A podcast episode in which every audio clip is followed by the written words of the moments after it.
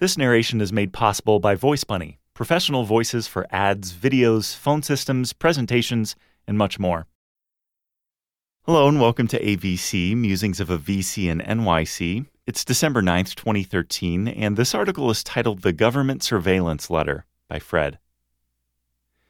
Sometime last night, a letter to the President of the United States and Congress was published on the Internet.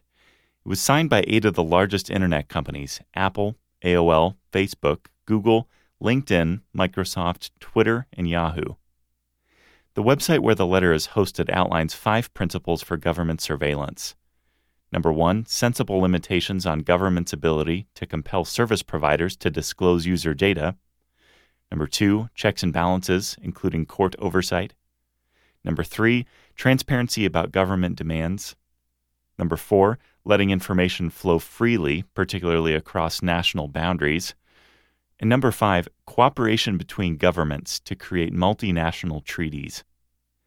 I wholeheartedly support these five goals. These issues do not only impact large internet companies, they impact all internet companies.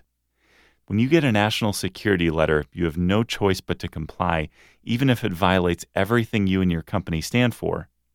It's time for governments around the world to rethink how they go about spying on us, particularly with the help of companies, both large and small. Produced by Bunnycast for AVC, Musings of a VC in NYC with voice actors on demand provided by VoiceBunny.